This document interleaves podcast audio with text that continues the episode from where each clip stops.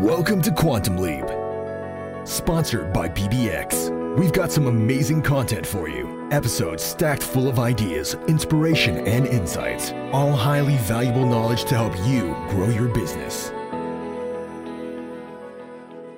So, welcome to Quantum Leap uh, into 2021. We're very um, pleased to be able to introduce Warren Cass this morning to you. So, Warren is a international thought leader, a speaker, and a champion of small business.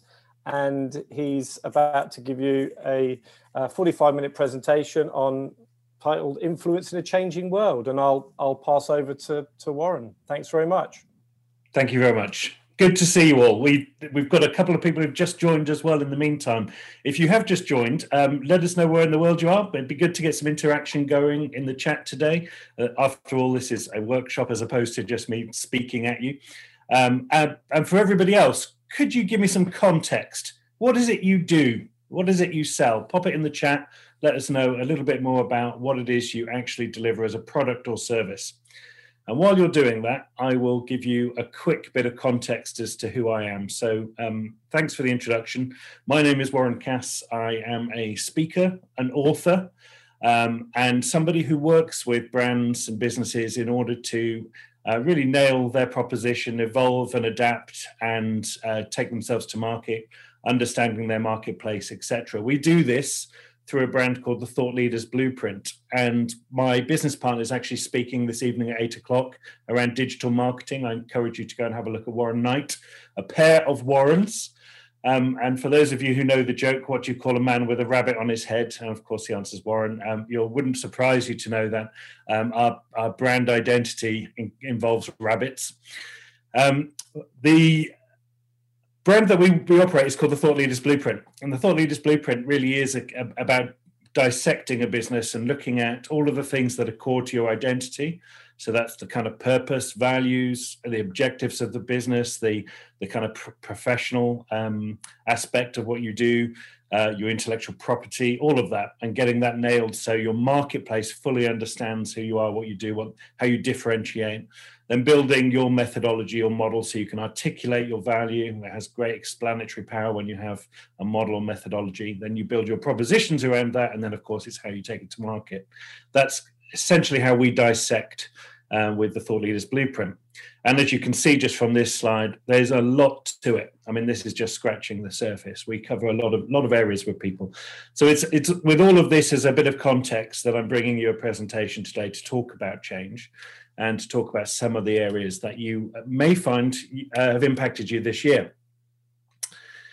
Now, um, we work on this uh, competitive advantage framework, and this is really a, uh, our model of, of, around what you can do to um, really stand out from the rest. And, and, most, you can either look at this as an onion where you need to peel layers off, or you can look at it as a target where we need to be uh, laser focused to get to the middle. But the the reality is, most businesses sit around the outside and don't really do depth. And it's one of the things that really stops them from uh, really connecting with their audience. Uh, for example, most people will sell products and services around features and benefits. Uh, but they, they won't necessarily understand the importance of social proof today, that kind of evidence testimonial. They won't work on what reputation means and looks like. And I'm going to cover this today. Uh, we obviously see the world through the lens of educating your marketplace, so thought leadership, leading the thought process, and creating the conditions where it's really, really easy for people to buy from you. And uh, and even thinking that through from the kind of tone of voice and um, from the communication strategy you might have, really being clear on what your brand personality is. So we're going to cover a, a bit of this today as well, because the reality is society is changing. It's a massive understatement, actually, big time. Uh, in fact, every, everybody's been impacted this year, um, but the reality is, for the last thirty years, the pace of change has been has been huge. Um, I mean, if you think about human history for the last eighty or ninety thousand years, you know, whilst we've had um, spikes from industrial revolutions and you know various other bits and bobs, it's actually been a very very steady evolution. And what technology has done is just accelerated everything. And I'm going to talk to you today about some of the trends that were predicted for 2020. But actually, what's happened is lockdown has completely accelerated those trends too. And, uh, and we'll explore a few of those things just because they just might be useful for you. So I'm going to give a bit of context of this change first. So over 40, percent of the business at the top of the Fortune 500 in 2000 were no longer there in 2010.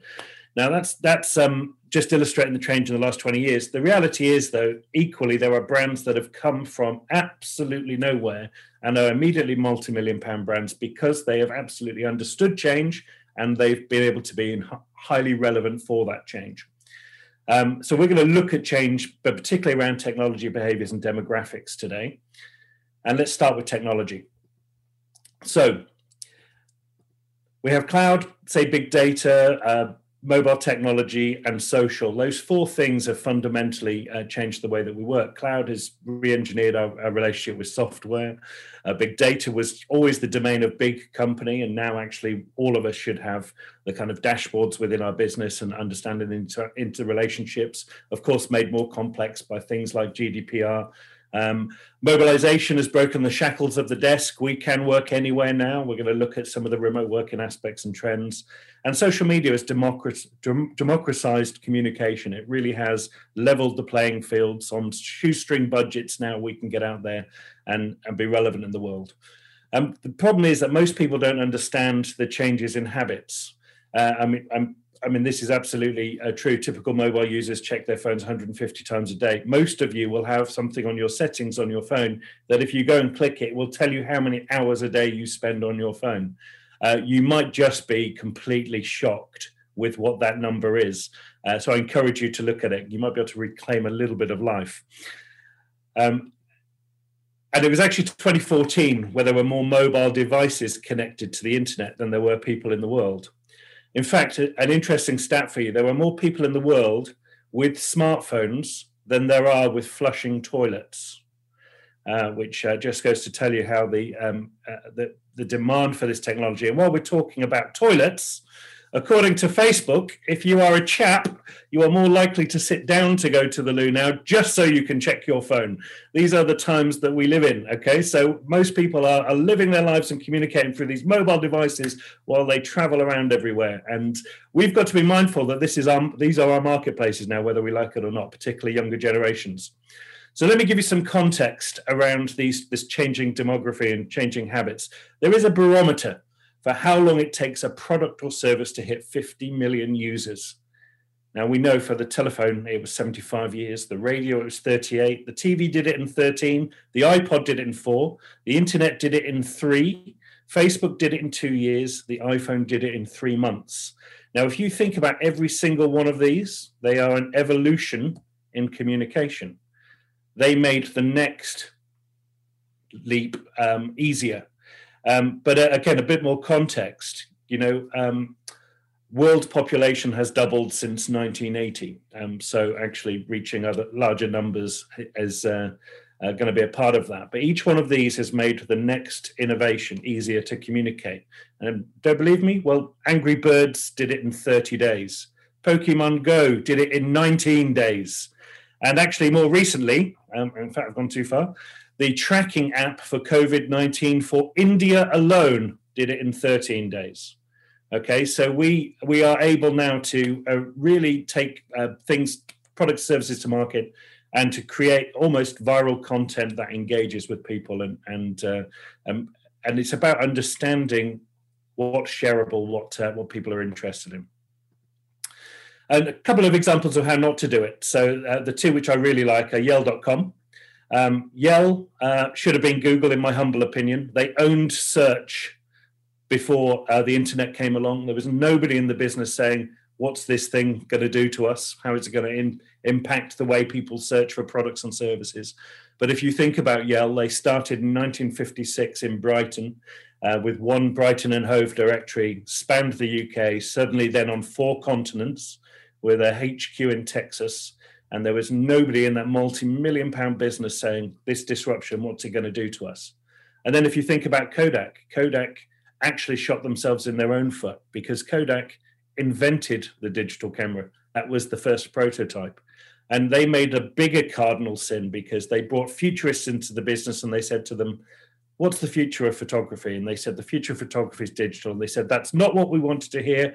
You're fired. So it was a bigger cardinal sin for them too, being um, completely ignorant of that change. Let's move on to demographics. So many of you will be, uh, in fact, show of hands, just because some of you got your videos on, who is completely bored and fed up of the term millennial? Good, a few of us. Um, so the the interesting thing here is, whilst uh, whilst millennials um, will agree with you, I think we might have one or two um, uh, viewing, but whilst millennials will also agree with you, the reason why we need to understand um, all of these things is we are living in times where right now we have five different generations in the workforce. It's never happened before. All with completely different attitudes uh, with technology, different experiences of business and technology, and certainly relationships. And we need to be aware of this change, particularly if we are working with multi demographics. If your customer base spans multi generations, you need to understand the differences and opinions. So we're going to look at some of these millennial attitudes. Well, let's start with some of the basics marriage, mortgage, and kids. Now, the average age for these things back in the 1970s was about 23 years old. Today, it's about 36 years old. Okay, so people are getting married, buying houses, and having kids later. And there's lots and lots of factors influencing that. Money would be one of them. Um, but times are changing, attitudes to these things have changed.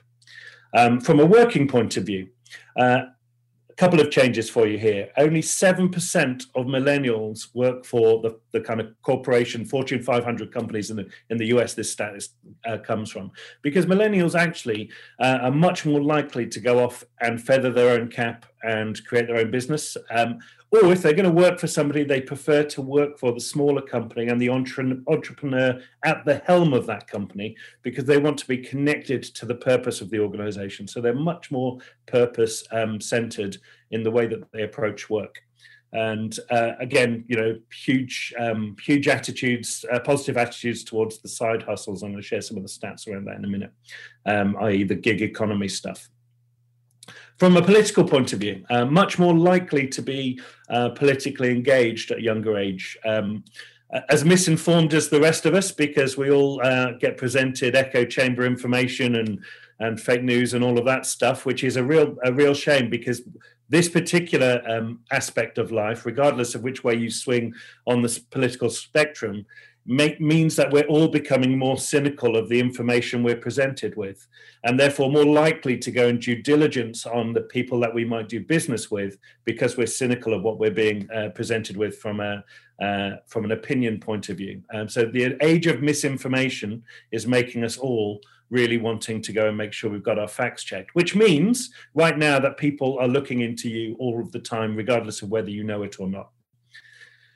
And we live in huge, diverse times too, um, which is, you know, impacting um, the, the language, the way we communicate, political correctness, all of those things. But there is one thing that holds absolutely true, and that is if you are speaking to multiple demographics, but using one tone of voice with your marketing, your messaging, your communication, I guarantee you are not speaking to everybody.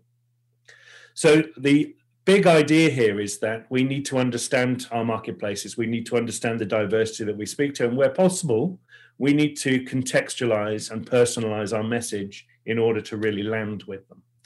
Okay.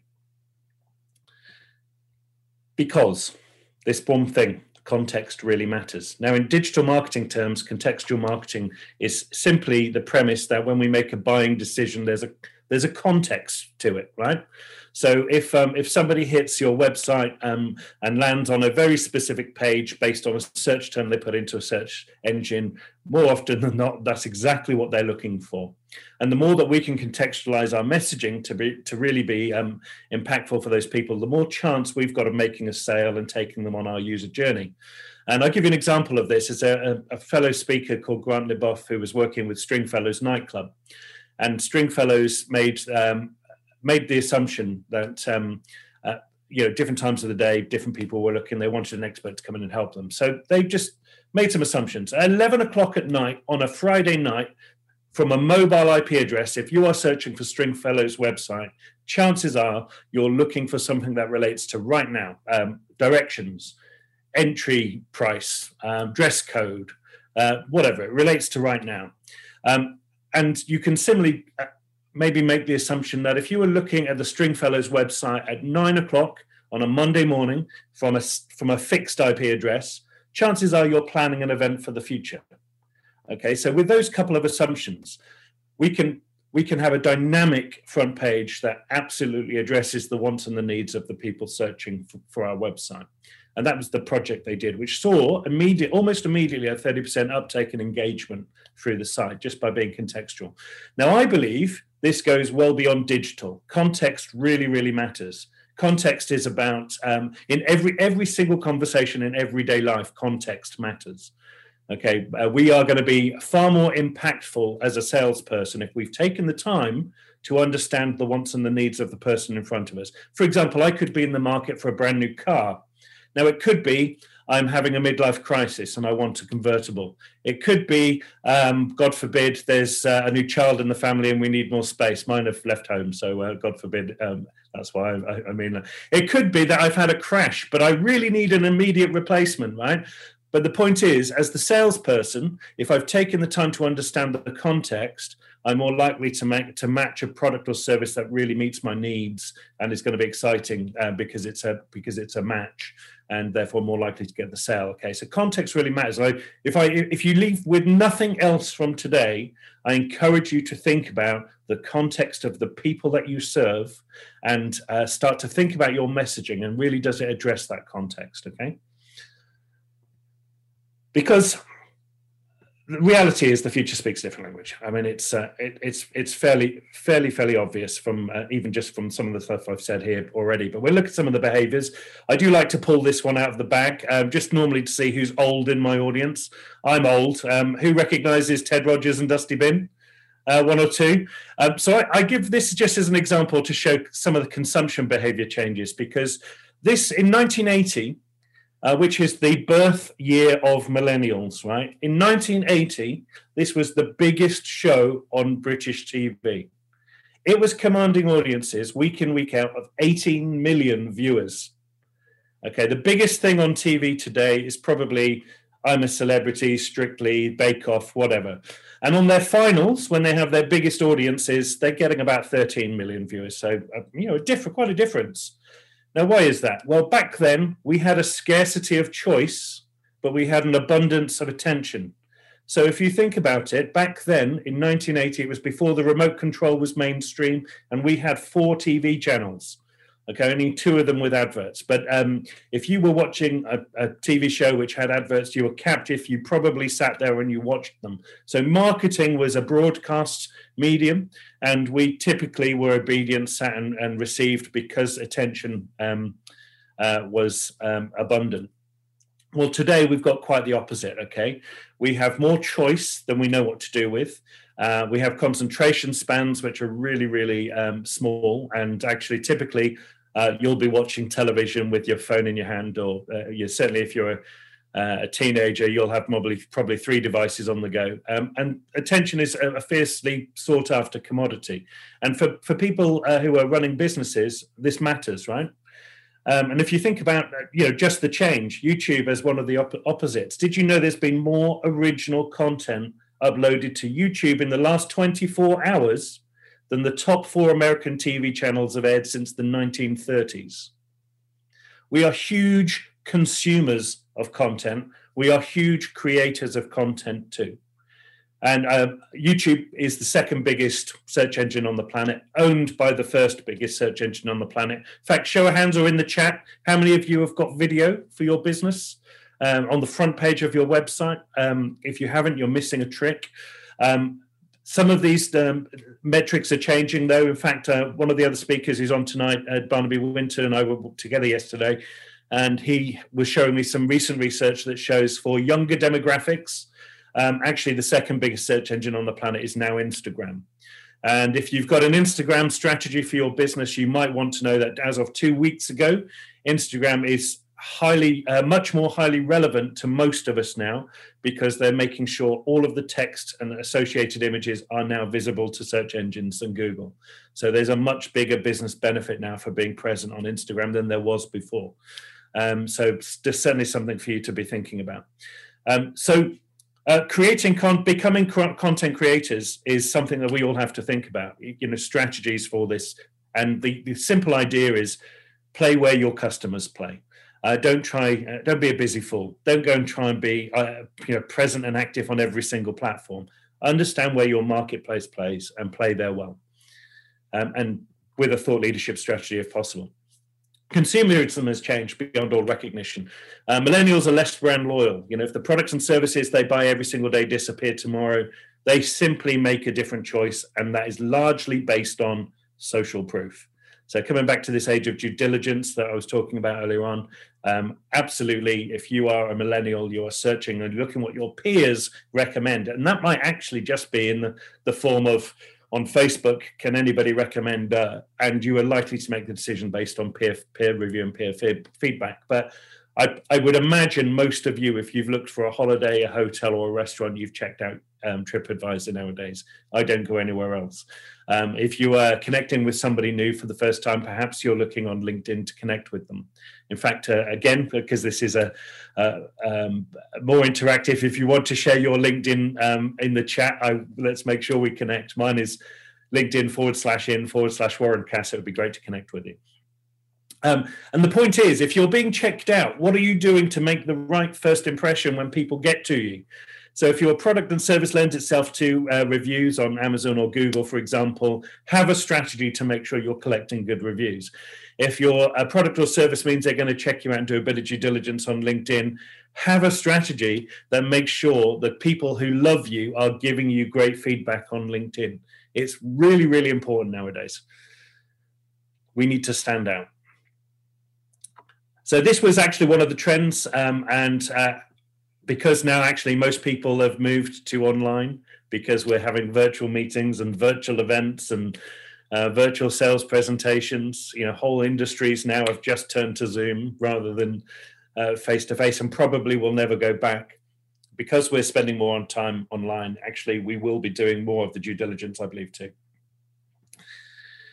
The rise of, rise of the remote worker um, was a trend predicted before lockdown. Um, this is obviously true today too, uh, even more so. Uh, organizations have had to trust their staff to uh, to work remotely and have suddenly realized the world didn't stop it carried on oh my god we we don't need this big expensive real estate in central london anymore in fact a, a very dear friend of mine a guy by the name of tom ball runs a, a, a business called desk lodge which was uh, in fact, one of you said you were in Bristol. There's two desk lodges in Bristol, um, and uh, Tom uh, Tom has has both of those, and they're really kind of groovy uh, places to uh, to go and hang out because every kind of meeting room is themed, etc. And what he realized is a lot of his clients decided they wanted to move out because they were now trusting people to work remotely, but larger organizations were suddenly saying, but we still see the value in bringing people together every now and then. So his business model adapted so he could actually accommodate larger organizations that just want maybe somewhere for a day a week where the whole team can come and co-locate and get their meetings out of the way and still have that kind of sense of collaboration. But for the rest of the day they'll go and work um, from home again. Rest of the week sorry they'll go and work from home again. So you know this is also part of that change. The gig economy um, was set to double. I think that's uh, that's um, it, it's it's more than doubled this year. There's a lot more to it. And what surprised me about the gig economy was actually the different generations' attitudes towards it. I thought it would be something really kind of fiercely resisted uh, by older generations. Um, uh, and, well, actually from Gen X to Boomer upwards, um, of which I sit in that camp, by the way. Um, but the uh, the reality is everybody's embraced it, and particularly more so this year. Uh, so this was um, this was data from 2016 but actually this year it's been embraced by everyone. The gig economy is the simple doing a job, uh, you know, isolated job for money. And the, the most futurists were predicting that uh, over the next kind of five years, most people would be developing portfolio careers anyway, which is multiple income streams for multiple things that they do. And what we try to do when we're working with people is understand where the time for money aspects are in your business and what can pay you while you sleep developing multiple propositions that give you residual as well as um, uh, time for money, but that's the premium product in your product staircase. How are we doing for time? Just going to double check. We're doing all right. Um, so just let's take a pause here for this moment then. So ba- based on what I've said so far, um, what's resonated? What's um, what's made you think about your own business? What has uh, leapt out of the page at you? Um, what do you think is particularly relevant for your changing marketplace? God, there's too many. Um, uh, good to see that you're all interactive with the LinkedIn. It's great. I will make sure I record this. Um, but let's have some interaction. What's what changes have happened in your marketplace this year? What have you been watching? What's been the significant impact to your marketplace this year?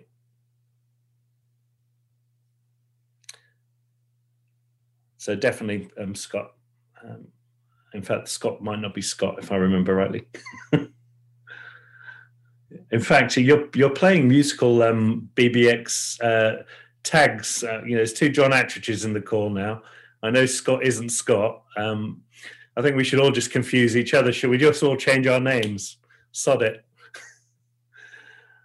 More online business, great. Our business has gone totally, almost totally remote. Um, it's actually doubled, not slowed. Uh, that's that's awesome to hear. I really love the good news stories from this year. This has been a a, a great year to transform, right? This has been a great year to reevaluate the marketplace. It's been a great year to show the agility and to adapt um, and you know actually work on our professional development again. The amount of people who this year just decided, do you know what? I've been meaning to do this for years. I'm going to go and do this now. So it's one of the the big things that, that's happened. And context really matters, absolutely. So on the screen, you can see about the experience economy. This is really interesting research that came out of um, uh, out of last year, and again, it was largely targeting millennials, but it was looking at the the different attitudes to where people prioritize spending now. And uh, the reality is that most of us gravitate towards an experience more than we do material things. So they did uh, did some research where they asked people if you had a hundred pounds that you didn't or didn't have before, what would you spend it on? And 78% of millennials said they would spend it on, on an experience. And that was largely driven by a couple of uh, major factors. The first factor was that they uh, they wanted to have social interactions off social media. Well, of course, that's been hampered by this year. But the second, and I think the most important, is they wanted a new perspective. They wanted to discover new perspectives. They were actually open and hungry for a different perspective. And so, uh, you know, the, the point is in your businesses, what can you do to make it more experiential? Uh, I was with um, a BBX client yesterday who um, was staying or just ha- happened to be popping in at the uh, the accommodation I stay at in Bournemouth uh, on BBX, uh, Boho House. Shout out to Shanine, she's awesome. Um, but uh, with Boho House, she had this uh, guy come in who sells a, a, a, a very new type of vodka made from seaweed, and uh, phenomenal product. But he he wasn't necessarily telling the story of the product. What people want is they want to understand now the the backstory, and they want to uh, have an experience with the product, the things that they buy.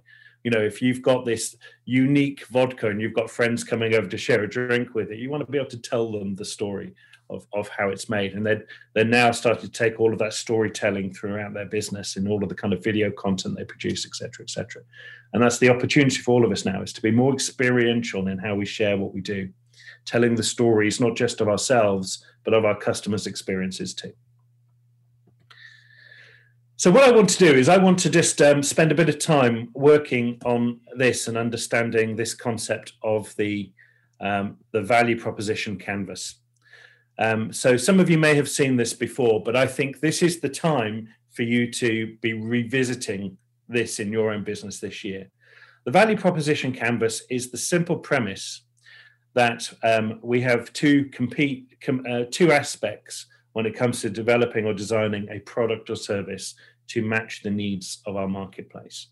And so on the one side, uh, where it says customer jobs. This is our this is our marketplace, right? This is our observation about the things that they do, and what we're looking out for are the the potential gains that they might uh, be able to uh, to get from working with us, and they might not be even aware that there was an issue or potential to gain. By the way, That's where the education and the thought leadership comes in. But we're also looking at the pains which they experience. Okay. And if we understand uh, the pains and the gains, um, we then potentially can we can craft a product or service. And this is about observation. Okay. And the next part really is about creating products and services which give them either gain creation or pain relief. Okay, and this is about design. Okay, and where we have uh, a, design that meets uh, meets uh, an observation, typically we will uh, we will get a response and we will we will be able to create a product or service. And the thing is, I guarantee all of you that the marketplaces that you serve right now have gone through some sort of turmoil and change this year. It's a, it's an absolute guarantee. An exercise right now I'd just like you to do is I would like you to just give some consideration to your customer. And hopefully you've got some pen and paper in front of you. Um, just start brainstorming. What are the pains you think they were, were in as a marketplace? And by all means, list prior to 2020 and as a result of 2020. Let's just um, flex the muscle. Uh, it was billed as a workshop, so let's have a little bit of interaction and uh, and and see if we can get some. So just start scribbling. I would like you to share maybe one or two of them in the chat also. Uh, if you want to share them all there, by the way, and not write them, by all means do so. But what are the pains, the new pains that your marketplace are in as a result of this year? And uh, I'll read some of these out, and we'll uh, maybe explore a couple.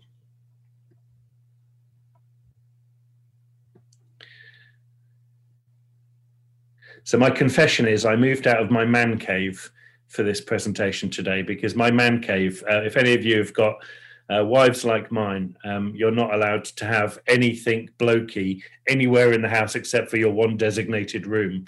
And I figured that wasn't the room for today's presentation. So I came and sat by the Christmas tree.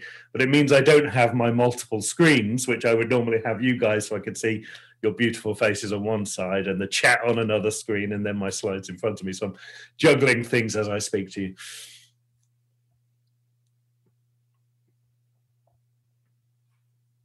So let's have a look. Lots of face-to-face sales opportunities. Do you know that's really interesting because uh, you know I was I was out to dinner last night outside I might add with um, one of my closest friends who's an IFA, and so if there's one thing that's happened this year is that the IFA industry has completely changed, um, completely changed. Uh, everything is done by Zoom now. And the, the, conversation that we had last night is it's probably never going to go back to how it was. In fact, even if uh, we they, they are able to go and sit in front of people, the client uh, only probably about 20% of the clients will choose the face-to-face meeting. Um, so it, it's, it's a permanent change to that particular profession. So it's about adapting. And what I, I largely think what we're going to see over the next two years is huge evolutions in the features of uh, this type of video interaction. We're already seeing it. In fact, one to look out for is a brand called Mm-hmm. Yeah, I did say that without actually opening my mouth. It's spelled M M M H H H M M M, I think. Mm-hmm. And it's an app which will give you a whole load of interactive abilities on video on Zoom uh, which you, you you know if any of you have downloaded and use OBS, you'll you'll be familiar with one or two of the features. Wouldn't surprise me actually if Zoom ended up buying brands like this in order to integrate it into the platform. Because we're doing more online, they're going to be uh, making that um, uh, you know in these kind of interactions even better. Great, um, we're getting some really good text through. I must make sure I re- record this. Um, for the market, people go online, see online, do business with the products everything's online. Yeah, absolutely. Cut down staff. Uh, is going to be key. Who are your buyers? are you talking to me, Alex, or everybody?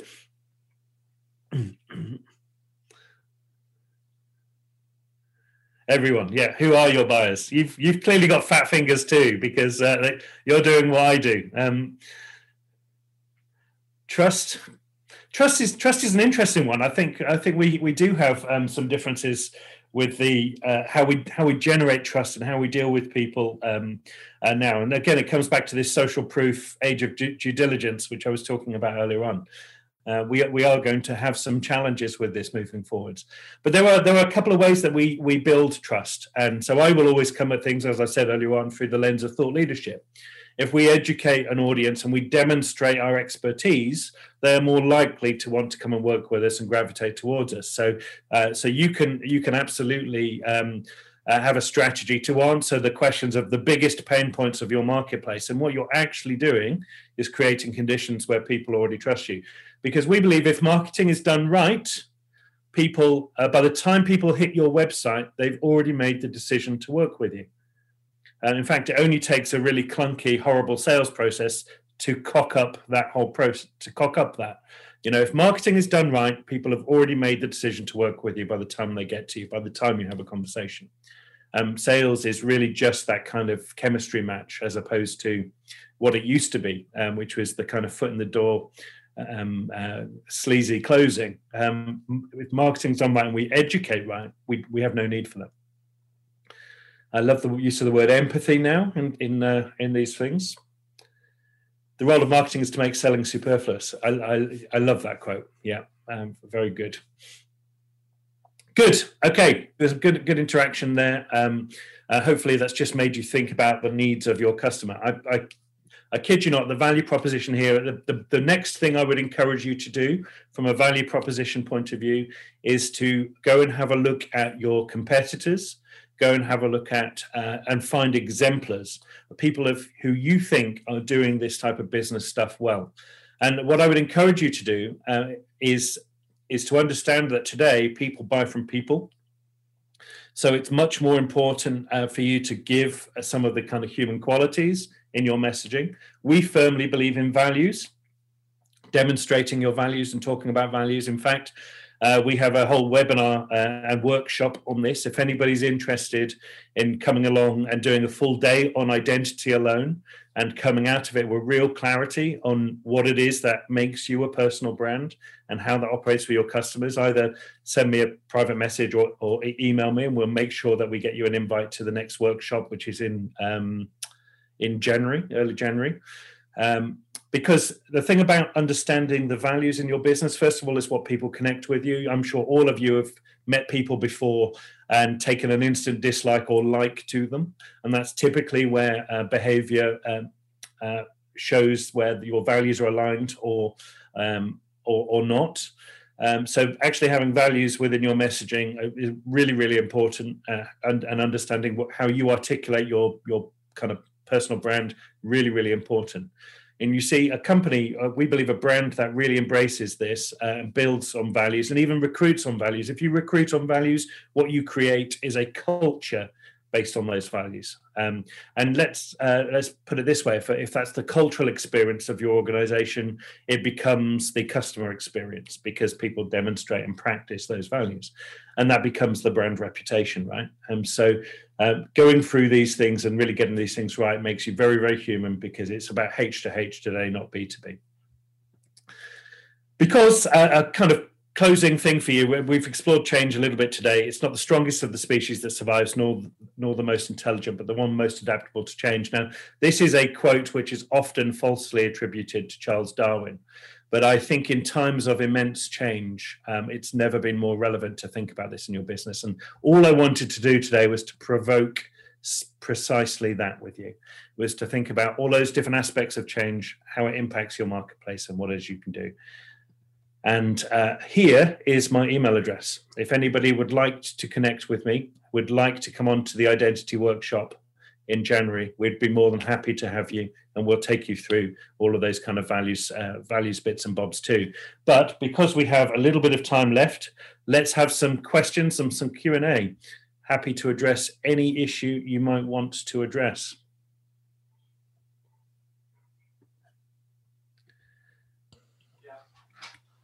Great presentation, Warren. Uh, I'm sure the people on the call got some uh, got some great value. So just um, go, moving forward with some insights on change.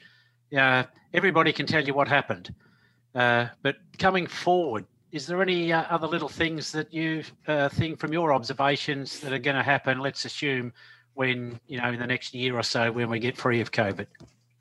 Well, I I, I don't think there's um, uh, first of all, there's there's anything's going to go back to normal. Uh, what we're going to do is spend the next two years figuring out what new normal looks like, and let me uh, let me prefix that by you know just addressing the fact that change is constant and uh, you know normal is always going to be recalibrated okay?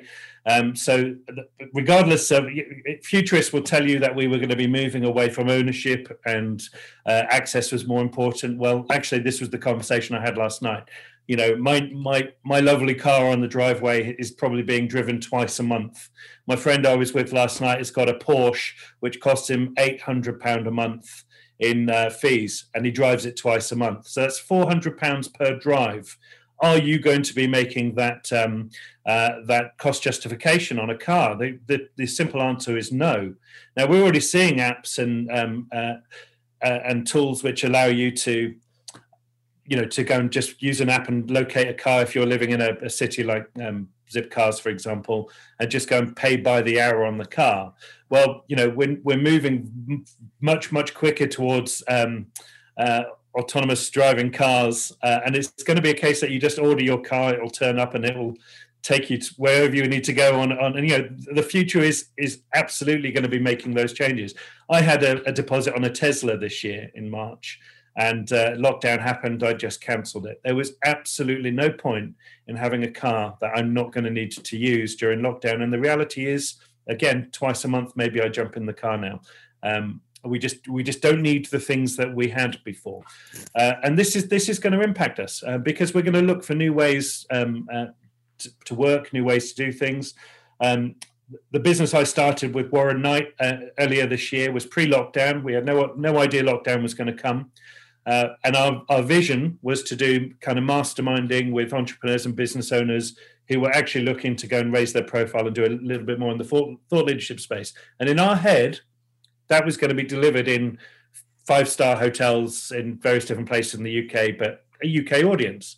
Well, the reality is this year is we've worked with 108 clients in 13 countries, and that was the opportunity of lockdown. And so, uh, so it really is about learning how to adapt, how to position, how how to uh, how to see your market base. Not going to go back to normal. And anybody who tells you they can predict exactly how we're going to be working in five years has failed to um, calculate the innovation that's going to happen between now and then. Okay, and, it, and it's happening at such an incredible pace that really all you can be doing is constantly looking for how you can adapt constantly looking for that agility. If you if you are um, building a whole new business proposition based on what you see right now, tomorrow it's going to be obsolete. So, uh, as business owners, our challenge is to be constantly adapting, to be always looking to the next step. But don't do it through our lens, do it through the lens of our marketplace.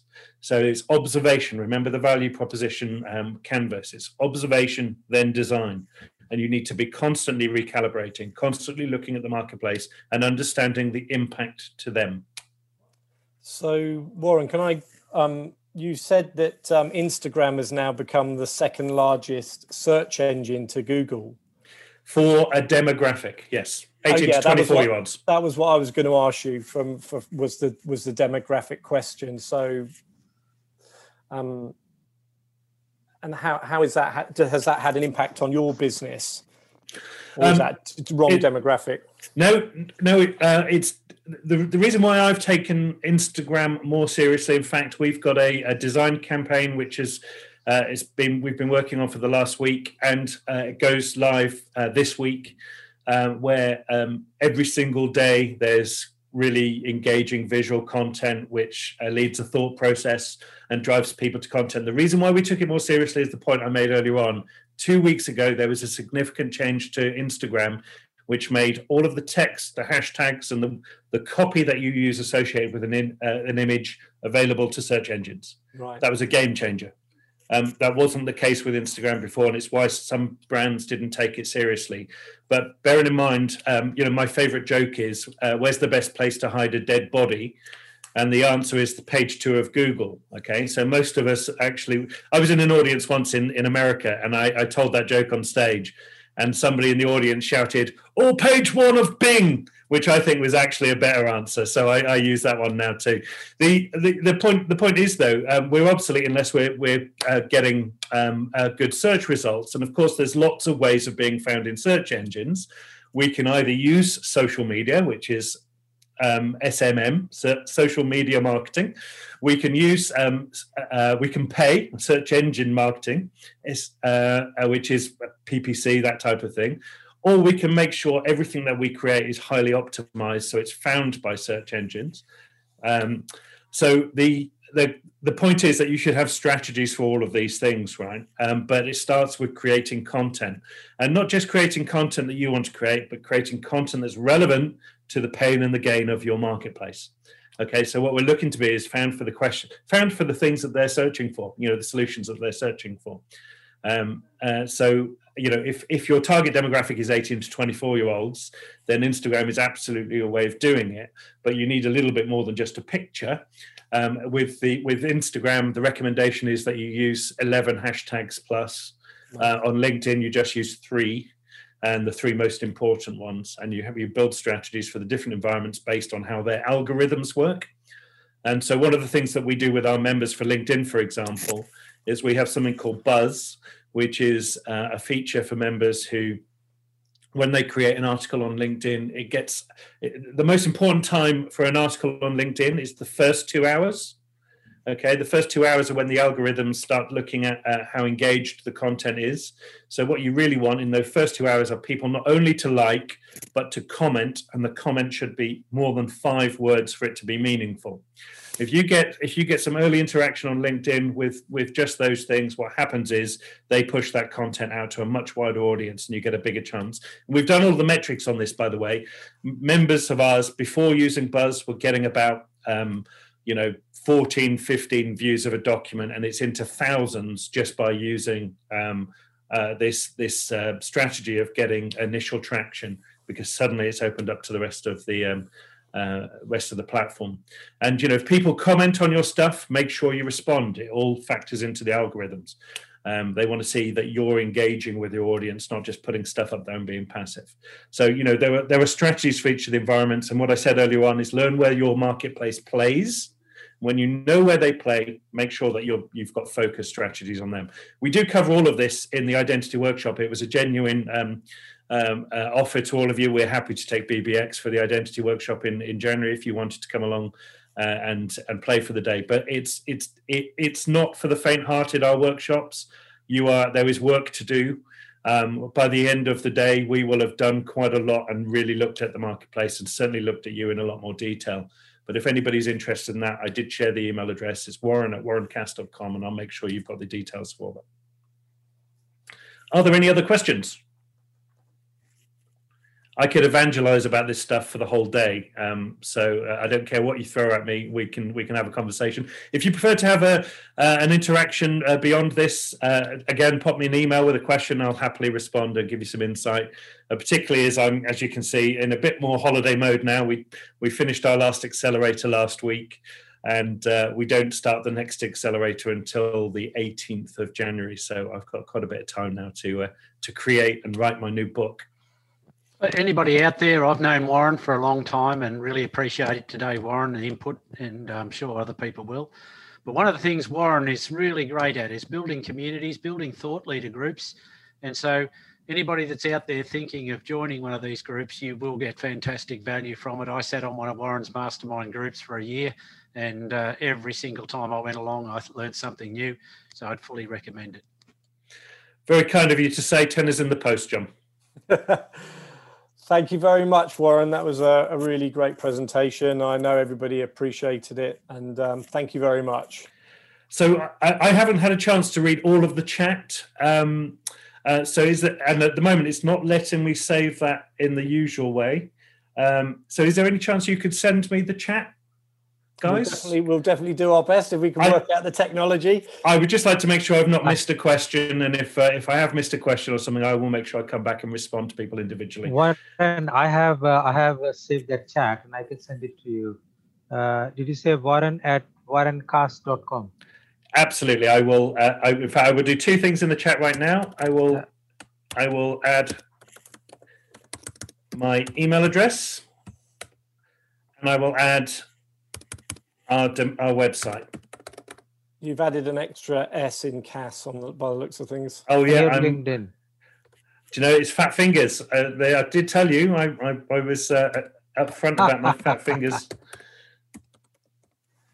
And probably not is... as fat because you spelled it right. yeah, so Cass is just two S's, uh, not not three.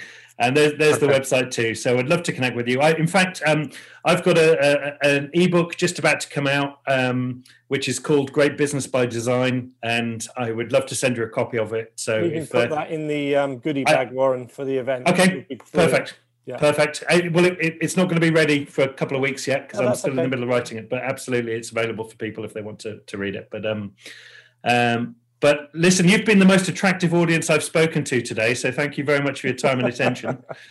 and uh, hope to engage with you beyond. Have a Merry Christmas. Thank you, Warren. Great time. Thanks, uh, Warren. That was great. It was very, very good. Thank you for joining us today. Don't forget to make a quick note of anything you found particularly useful. Join our LinkedIn page at www.linkedin.com slash showcase slash quantum leap business show to keep up to date with news, content, and forthcoming events.